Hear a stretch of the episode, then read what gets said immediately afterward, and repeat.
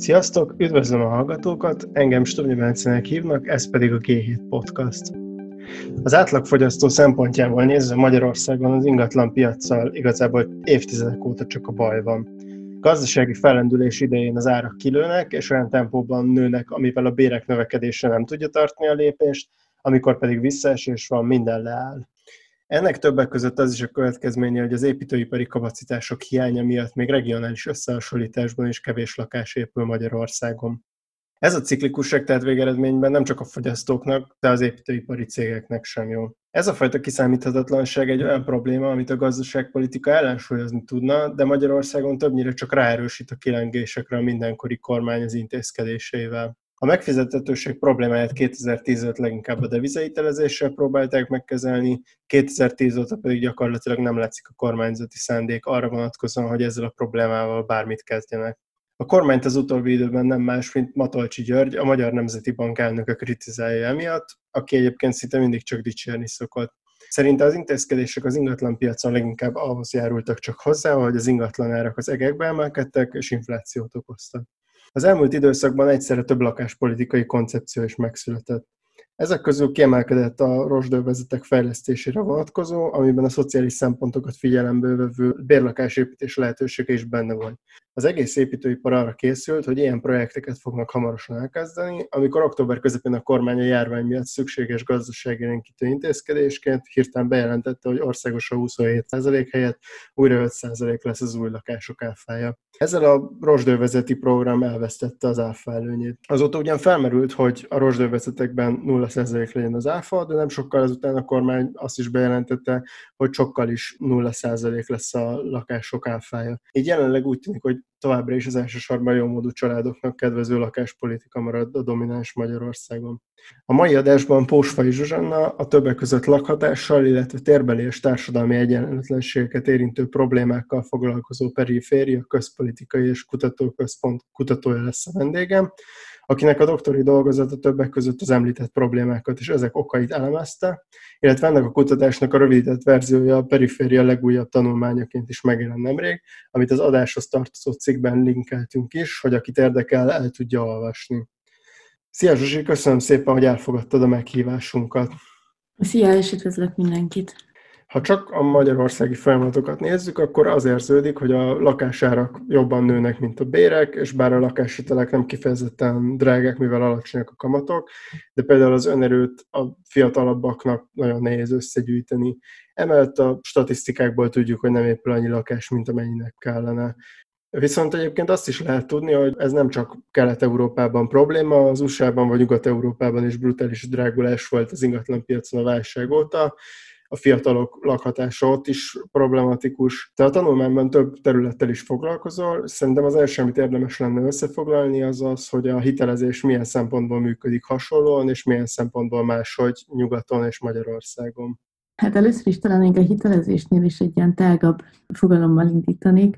amit az ilyen tudományos nyelvezetben a lakhatás financializációjának szoktak hívni, ami nagyjából arról szól, hogy az ilyen pénzpiaci folyamatok egyre közvetlenebb módon hatnak a lakhatásra, és aztán ennek az egyik lehetséges formája a, a lakáshitelezésnek a bővülése, de, de nem az egyetlen, tehát hogy más országokban ez nem feltétlenül ez a, ez a leginkább jellemző, Magyarországon azért, mert hogy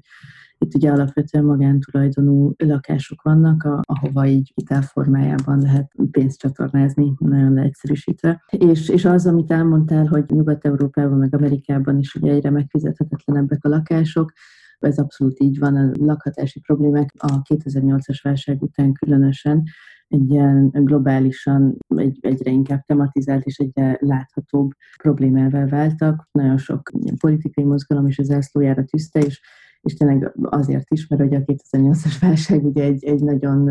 evidens módon lakhatással, lakáspiacsal összefüggő válság is volt. És akkor az, hogy mi a hasonlóság, hát a,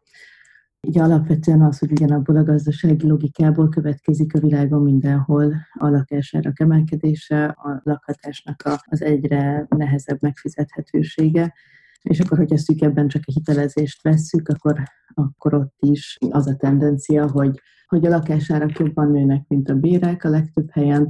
az államok egyre inkább visszavonulnak a különböző lakhatási szolgáltatásokban, vagy ilyen költségvetési források terén is ezt megvágják, és akkor emiatt persze az, hogy valaki tudja magának biztosítani a lakhatását, és eladósodik, ez egyre gyakrabban kéz a kézben jár. És az, az pontosan mit jelent, hogy a lakáspiaci folyamatok egyre jobban kitettek a pénzügyi rendszernek? Tehát, hogy ez, ez alatt mit kell érteni? Hát röviden azt, hogy, hogy olyan, olyan időszakokban, amikor, amikor gazdaságilag egyre kevésbé megtérülő bizonyos más ágazatokba fektetni,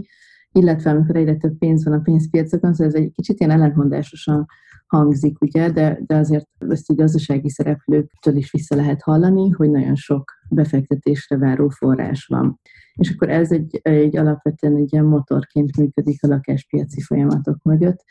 mert hogyha máshol alacsony hozamokat lehet elérni, akkor a, a, a lakáspiacra való befektetés az, az mindig egy relatív biztonságos befektetés, ahol ráadásul a hozamok sem, sem annyira rosszak, tehát itt ugye vagy úgy ér el valaki hozamot, hogy, hogy megvesz egy lakást, aztán később eladja drágábban, arra számít, hogy emelkedni fognak a lakásárak, vagy kiadja bérbe, és hogyha az olyan helyeken, ahol ez, ez kevéssé van szabályozva, mint hogy Magyarországon is, ott azért a lakásbérbeadással is, is elég szép hozamokat lehet elérni. De hogy a másik fontos része pedig az, hogy valamilyen helyre lehet tenni a pénzt, ahol nem veszít az értékéből. És akkor az, hogyha van egy ilyen pénzügyi bőség, tehát ez ugye nem azt jelenti, hogy mindenre sok pénz van, hanem az, hogy a, a, a piacon a befektetéskereső forrásokból van bőség, akkor az szisztematikusan az ingatlanpiac és a lakáspiac felé áramlik.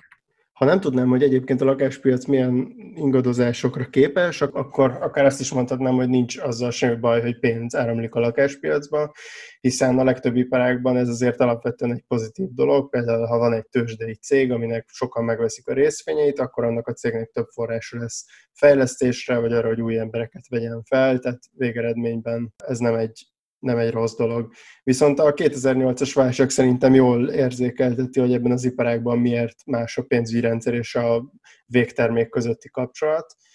Pontosan mi a lakáspiac esetén különbség, és ez hogyan mutatkozott meg a 2008-as válságban? Tágabban ez a, a különbség, amit mondasz, hogy egy cégnek jó, ha sok forrás áramlik adott, szerintem az egy alapvető különbség, hogy ott valamilyen olyan tevékenységbe megy a pénz, ami aztán jövedelmet termel, vagy tehát, hogy akkor így, így azáltal bővíteni tudja a tevékenységet a cég, de hogy egy, egy lakásnál ugye nincsen tevékenység, az egyetlen dolog, ami ott pénzt hoz, az az, hogy az egyén, akinek lakhatásra van szüksége, az fizet lakbért, leegyszerűsítve, tehát hogy, hogy nincs egy ilyen termelő tevékenység, vagy egy ilyen valami, ami aztán tehát, hogy a, a forrás az nem, nem egy olyan dologba megy, ami aztán később plusz forrásokat tud teremteni. És az, hogy a 2008-as válságnál ez, ez hogy mutatkozott meg, mert az utána való folyamatokban, hogy ott ugye az, az történt, hogy 2008 után így Magyarországon, meg igazából mindenhol a, az európai perifériák országaiban befagyott a lakáspiac, nem nagyon történt semmi igazából, azon kívül, akiknek így nagyon muszáj volt költözni, vagy vásárolni, eladni, és aztán pedig 2014 környékén megindult egy ilyen újbóli pénzáramlás a lakáspiacra, mert egy a gazdaság elkezdett helyreállni, a magasabb rétegeknek elkezdett annyi megtakarítása lenni, Magyarországon egyébként részben a, a Fidesznek a, az osztálypolitikájának köszönhetően is. Ja, igen, meg aztán Magyarországon még voltak ilyen specifikus dolgok is, amik az ilyen, az ilyen befektetési céges botrányokkal összefüggésben, és akkor hirtelen elkezdett megint egy csomó pénz a lakáspiacra áramlani, Viszont ez nagyon szelektív módon történt. Tehát, hogy, hogy itt nem arról van szó, meg ugye a lakáspiac az így nem nincs egy ilyen nem tudom, átfogó szerv, ami irányítaná, hogy akkor hova áramlik a pénz, és oda menjen, ahol, ahol kevés van belőle, és szükség lenne rá, vagy hát ez lehetne egy állami szerep, de hogy ezt ugye Magyarországon nem tölti be az állam. És akkor ebből az lett, hogy ilyen nagyon szétszakadtak a, a magyarországi lakáspiacok, tehát akkor mondjuk Budapesten, különösen Budapest belvárosában azokban az években, tehát 2014 és 16 között ilyen ugrásszerűen elkezdtek fölmenni a, a, a lakásárak, meg az albérletárak, miközben a városokon kívül még nagyon-nagyon sok olyan olyan hely volt, ahol, ahol a válság utáni időszak, tehát a sok árverés, a, az eleve bezuhanó lakásárak, a, az embereknek nem volt pénzük, nem tudtak hitelt fölvenni, tehát hogy az ilyen teljes befagyott és a legalacsonyabb lakásárak is ilyen statisztikai szempontból 2014-ben voltak Magyarországon, amikor pedig mondjuk Budapesten meg néhány ilyen kiemelt helyen már így pont elindult felfelé, és akkor ez a, ez a fajta ilyen polarizáló tendencia az utána való években is megmaradt, bár aztán 2016 után már egy fokkal kevésbé volt extrém, ugye akkor kezdte el a kormány bevezetni ezeket a mindenféle új lakástámogatási eszközöket, meg a 15 második felétől 16-tól aztán megint így a, a lakáshitelezés is elkezdett felpörögni, tehát akkor már kevésbé csak ez a befektetési célú lakásvásárlás volt, viszont aztán ez is ilyen, ilyen erős területi egyenlőtlenségekhez vezet, és akkor arra majd aztán később fogunk is beszélni, ez az ilyen agglomerációknak a kérdése, tehát akkor azután meg megint az agglomerációknak az ilyen az ilyen másodlagos városoknak a lakáspiacai pörögtek fel. Tehát, hogy így visszatérve az eredeti kérdésedre, az, hogyha egy ilyen pénzpiaci nyomás miatt lesz több pénz a lakáspiacon, akkor az ilyen nagyon szelektív módon olyan helyekre fog kerülni, meg tehát egyrészt olyan társadalmi csoportokhoz, másrészt pedig földrajzilag olyan helyekre, ahol tutira megtérül. Tehát amik az ilyen ilyen legbiztonságosabb, meg legpiaci szempontból legjobbnak számító szegmensek, ahol viszont aztán tovább fel fogja hajtani az árakat, és aztán így egyre nehezebb lesz az átjárás a különböző lakhatási megoldások, a lakáspiaci szegmensek között a tanulmány alapján is látszik, hogy a pénzügyi rendszernek a, ez a ciklikussága és az építőipar ciklikussága között van egy összefüggés. Tehát, hogy te eddig ugye arról beszéltél, hogy a befektetések azok hova mennek az ingatlan piacon, viszont hogyha úgy nézzük, hogy az építőipar befektetései hova mennek, vagy, a, vagy az építőipar például a, a kapacitásait, azokat hogyan tudja növelni ilyen felfutások idején, és aztán utána ezek a kapacitások hogyan csökkennek lesz. Szerintem ez nagyon látványos Magyarország uh-huh. esetében, és hogy ez pontosan hogyan, hogyan néz ki, és a tanulmány alapján erről mi, mit tudsz mondani? Igen, tehát ez abszolút összefügg azzal, hogy a finanszírozás hogyan elérhető, és akkor ott ugye az egyik ilyen állításom az az, hogy az ilyen félperifériás vagy gazdaságilag függő helyzetű országokban alapvetően van egy ilyen kiszámíthatatlanság. Tehát az egész gazdaság ilyen, ilyen volatilisebb, vagy ingadozó, de hogy mondjuk ha, ha szűken a, a lakásfinanszírozást vesszük, akkor egy bizonyos időszakokban így nagyon kinyílnak a csapok, és akkor hirtelen nagyon sok forrás van, amivel mind a háztartásoknak, mind a piaci szereplőknek kezdeniük kell valamit, aztán, hogyha jön egy gazdasági visszaesés, akkor pedig hirtelen nagyon elzáródnak a csatornák, tehát a pénzügyi csatornák, és akkor ehhez aztán megint alkalmazkodnia kell mindenkinek. És akkor ez az építőipari kapacitásoknál is látszik nyilván, tehát amikor így elindult ez a nagy fellendülés 2016-17 környékén, akkor így mindenki kapkodott, mert addigra már pont így, nem tudom, kiment nyugatra egy csomó építőiparban dolgozó ember, és aztán most meg, most meg ugyanolyan felfuttatták a kapacitásaikat, és aztán volt ez a veszély, hogy akkor meg visszaesik, de most már azért látszik, hogy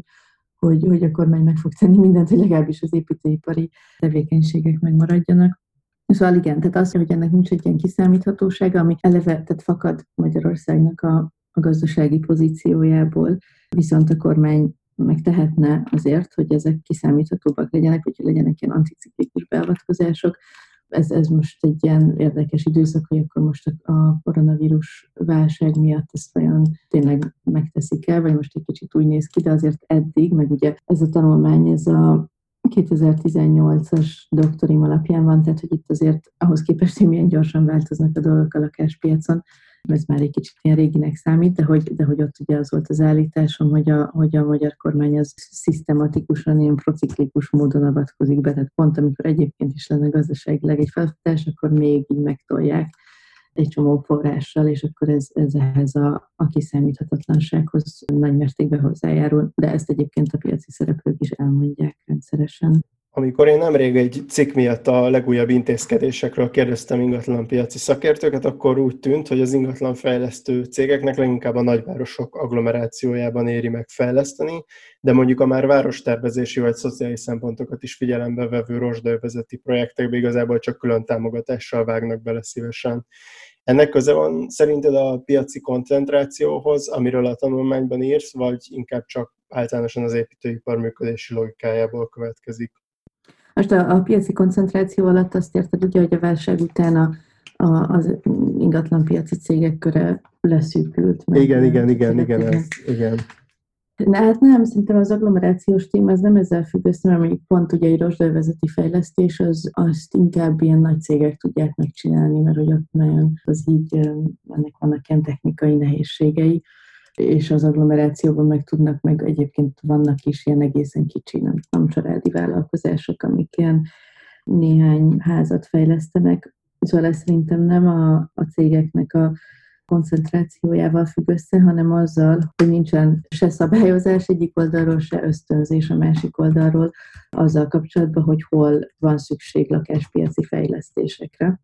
És akkor erre lett volna hogy egy kísérlet, ez a rozsdaövezeti program, amit így eleve így tényleg ahhoz képest, hogy ez azért egy ilyen nem tudom, józanésztel is így viszonylag könnyen felfogható dolog, hogy ez miért lenne jó, meg így igazából senki se ellenkezett. Tehát, hogy ahhoz képest ez ilyen iszonyú nyögvenyelősen ment, és aztán most, most így nagyjából ki is lett véreztetve.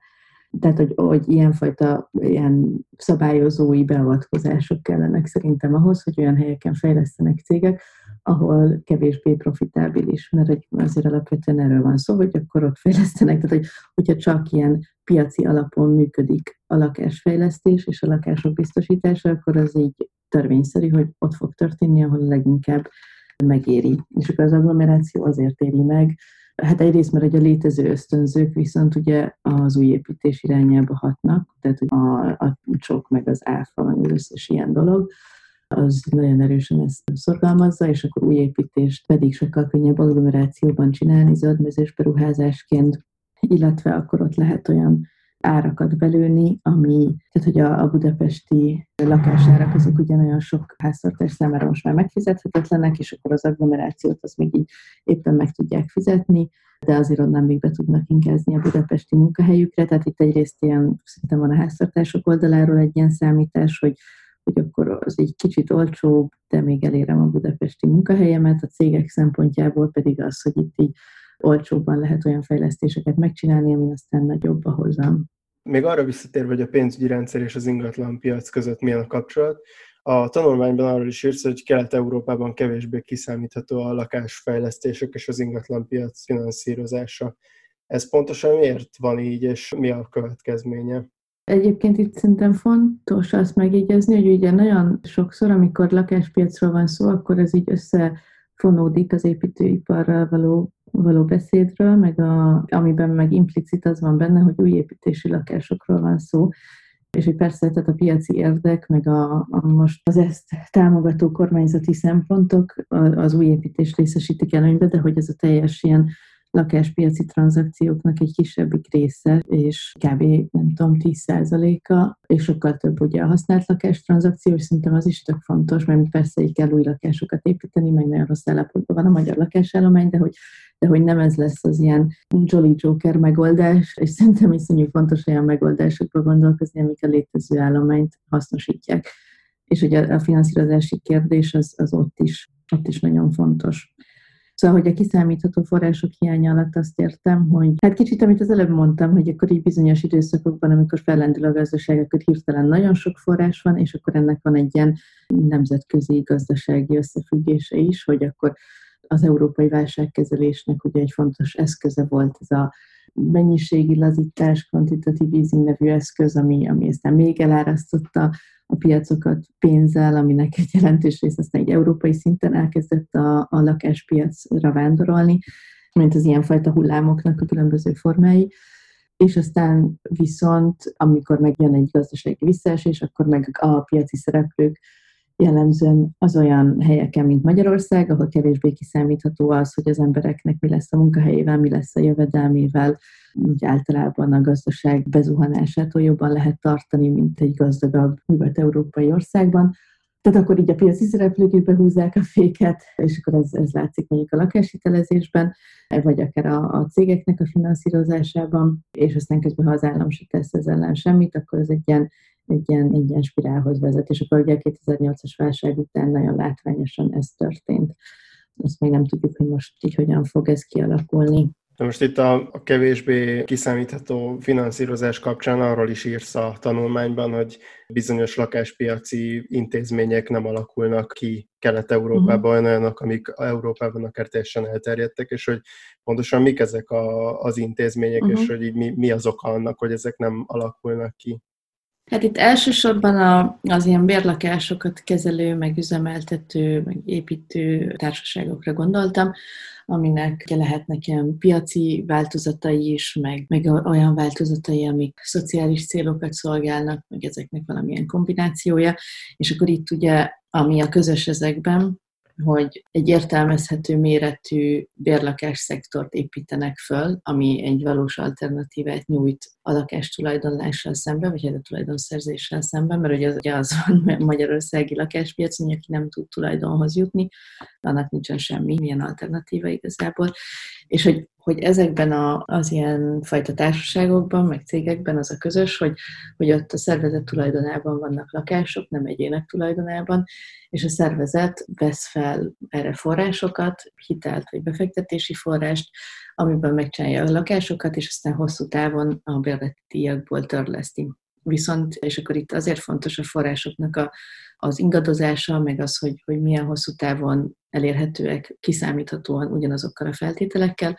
mert ez egy hosszú távon megtérülő dolog, amiben nem fog semmilyen szereplő belevágni, hogyha nem kap olyan hitelt, ami hosszú távra, 15-20 évre szól, kiszámítható feltételekkel, és akkor nem kell attól félnie, hogy belebukik az egész projektbe, mert a, a finanszírozási feltételek még alapvetően megváltoznak pár év múlva.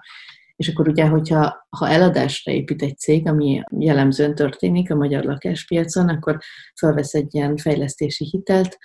két-három évre, amit visszafizet abból, hogy eladja a lakásokat magánszemélyeknek, és akkor van egy ilyen nagyon gyors lefutása az egésznek. És akkor ez a fajta ilyen gyorsaság egy fontos szempont a piaci szereplőknek akkor, hogyha egyébként egy ilyen kiszámíthatatlan lakáspiaci környezet van, és akkor ahhoz, hogy hosszabb távon, tehát olyan intézmények legyenek, amik hosszabb távon gondolkoznak, ami, ami a lakhatás területén elengedhetetlen lenne, annak van egy ilyen finanszírozási feltétele. És akkor, tehát hogy ez azt jelenti, hogy Nyugat-Európában mondjuk így jóval hosszabb időre vesznek fel hiteleket, tehát hogy ez, ez így máshogy működik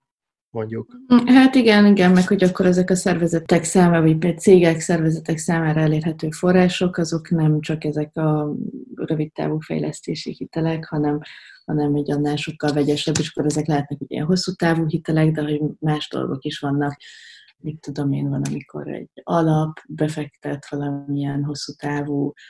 megfizethető lakhatási konstrukcióba, vagy akkor valamilyen ilyen állami fejlesztési bank ad rá hosszú távú forrást, tehát ennek vannak, van többféle verziója, de igen, az, az fontos, hogy hosszú távon kapnak forrást, igen. Most erre, ezekre a megoldásokra majd még térjünk vissza, de még azt akartam kérdezni, hogy itt a